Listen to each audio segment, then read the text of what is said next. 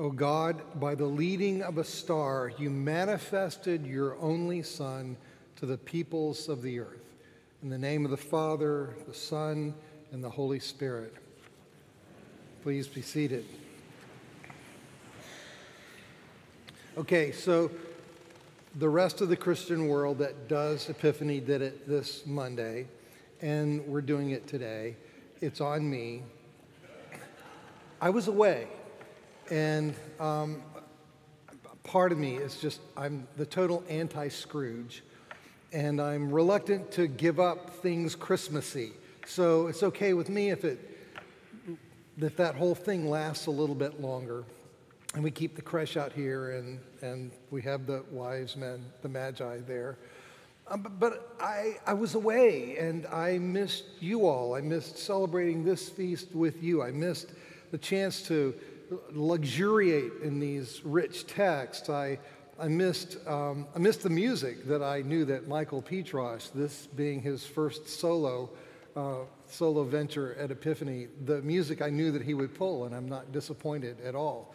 So I just wanted to be with you. And so thanks for bearing with me in this. Epiphany. Magi professional stargazers, probably from Babylon or Persia or Arabia, where detailed maps of the heavens have been drawn up and religiously consulted for centuries. Professional stargazers find their way to Bethlehem looking for a baby worthy of worship. How in the world does that happen? From ancient astronomy to modern. We search the stars looking for clues as to who we are, how we got here, where we're going, and to whom, if anybody, we are answerable. It's especially intriguing to me to find people in the ancient world around the globe looking to the skies for signs of hope from the year 524 BC. There's an ancient Chinese description of comets with, with tails that look like new brooms to sweep away traditions and the old order of things. And then, still from China a little later, around 300 BC, a comet is likened to a broom, signaling the sweeping away of evil. In the in the Roman world, right after the assassination of Emperor uh, of Julius Caesar in 44 BC, a comet appears over some athletic games. And Julius Caesar's successor, Caesar Augustus, dedicates a temple to it. Then Augustus would start putting comets on his own coins symbolizing his greatness, his deity, and the benefits he was bringing to the human race. And soon inscriptions appear praising him for being the epiphany, that is, the shining upon the epiphany of God. He thought of himself as God manifest, worthy of worship because of the benefits that he was providing to the human race. By telling the story of the astronomer stargazers from the east, the New Testament is shouting, Yes, the stars themselves do tell the story of the sweeping away of evil by the epiphany of God, the shining upon us of God, coming to save us light shines into our darkness. And the light has a name. It's not Caesar Augustus, it's Jesus the Christ. And it had been Israel's uniquely wonderful mission to point forward to this star. In a few minutes, we will hear the, we will hear the Jewish Christian Felix Mendelssohn's um, there Shall a Star uh, that he wrote for his unfinished oratorio, Christus. The way Mendelssohn renders and then amplifies Numbers chapter 24, verse 17. There shall a star from Jacob come forth and the scepter from Israel rise up and dash in pieces princes and nations. How bright appears the morning star with mercy beaming from afar. The host of heaven rejoices. Jesus, Jesus, holy, holy, yet most lowly.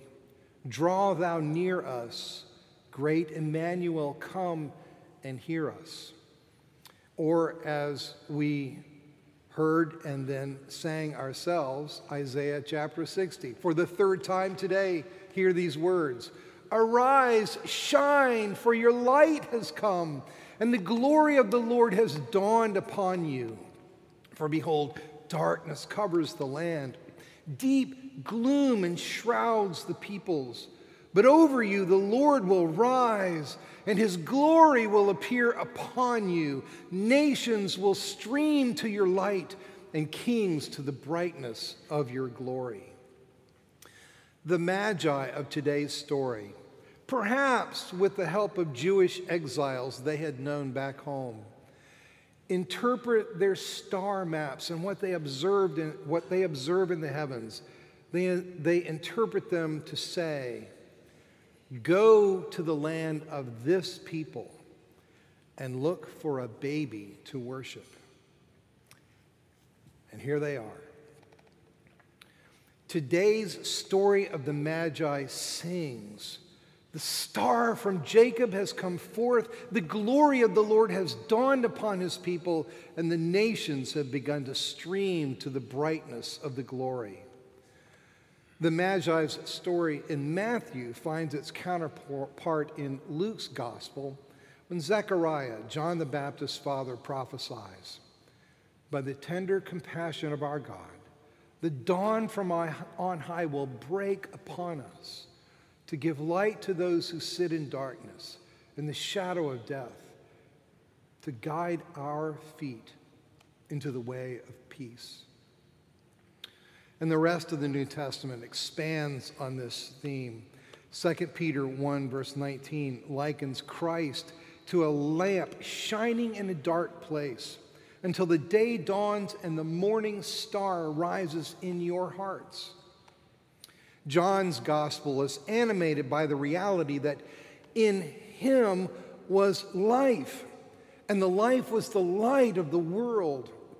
That, in fact, as Jesus says, I am the light of the world. And then gloriously, Revelation chapter 20, chapter 22, verse 16 offers, I don't know if you've ever noticed this, offers the very last thing that Jesus Christ says about himself, Christ's own last description of himself in the New Testament.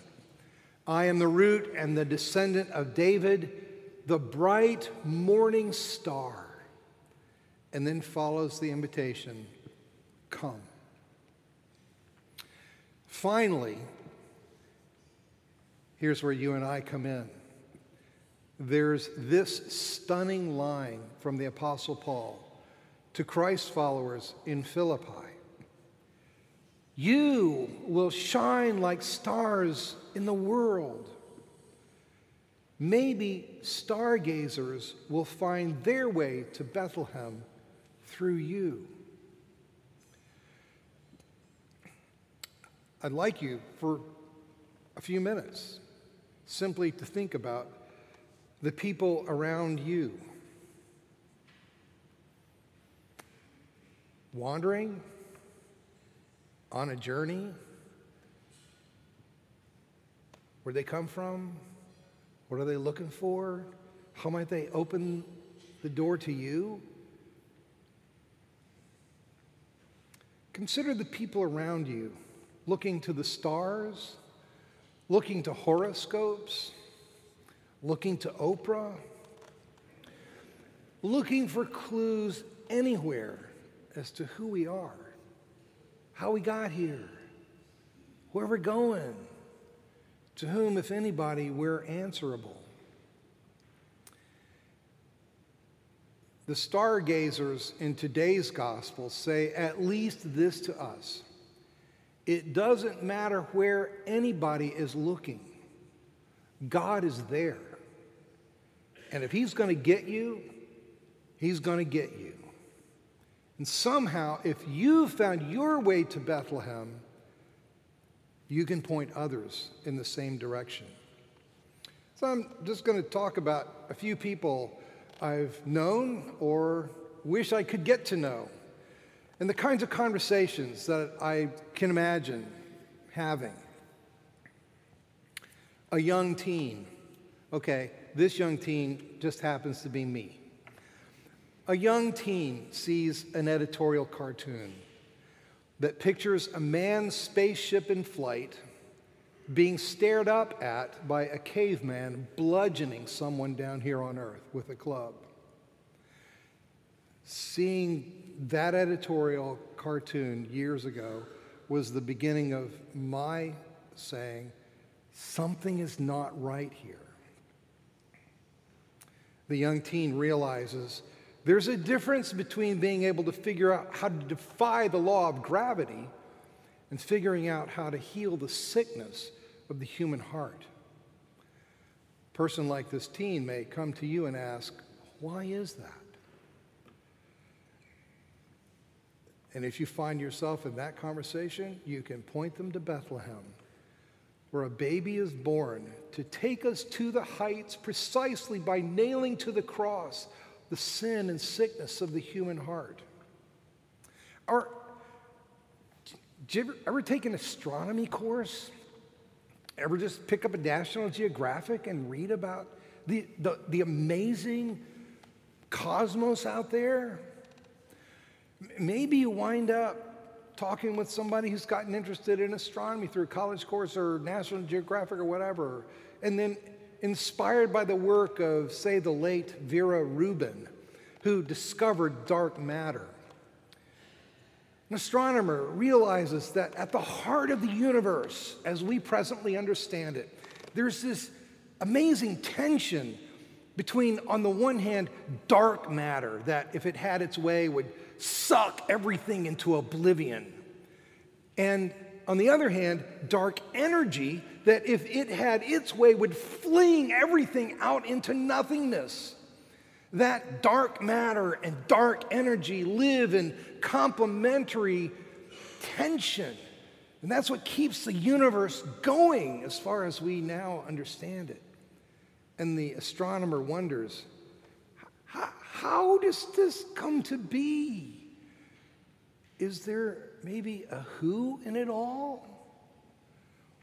And you fall into a conversation and you have the chance to point them to Bethlehem, where in this unique baby who is God and man embodied, here divinity and humanity come together, transcendence and immanence, the very breathing in and breathing out of existence itself.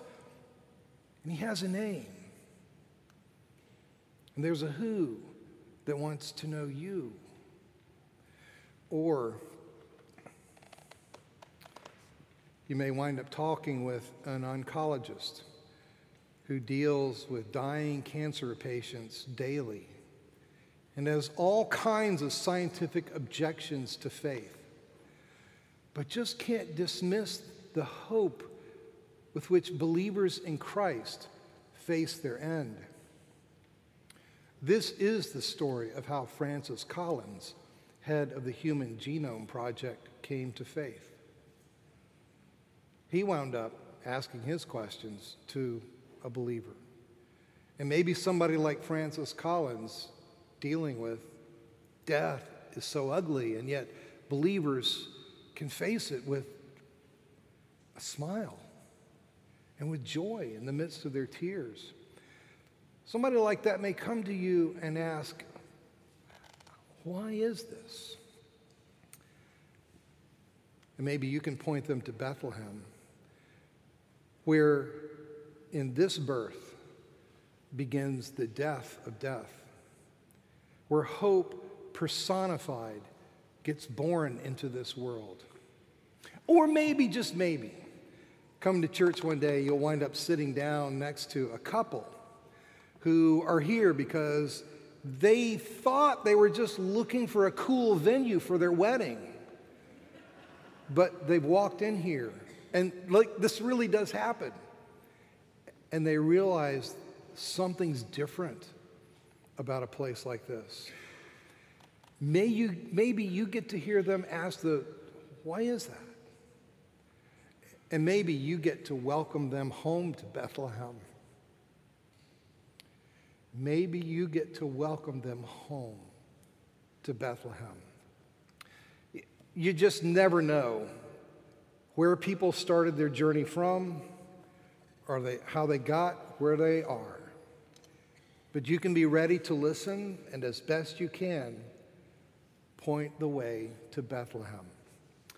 This epiphany, friends, my dear brothers and sisters, may you know, as Paul would put it, the grace that was given to us in Christ Jesus before the ages began and has now been revealed through the epiphany, the shining down upon us of our Savior Jesus Christ, who abolished death and brought life and immortality to light through the gospel. And for that gospel, may you know yourself to be appointed a herald and an ambassador. To God be the glory. Amen.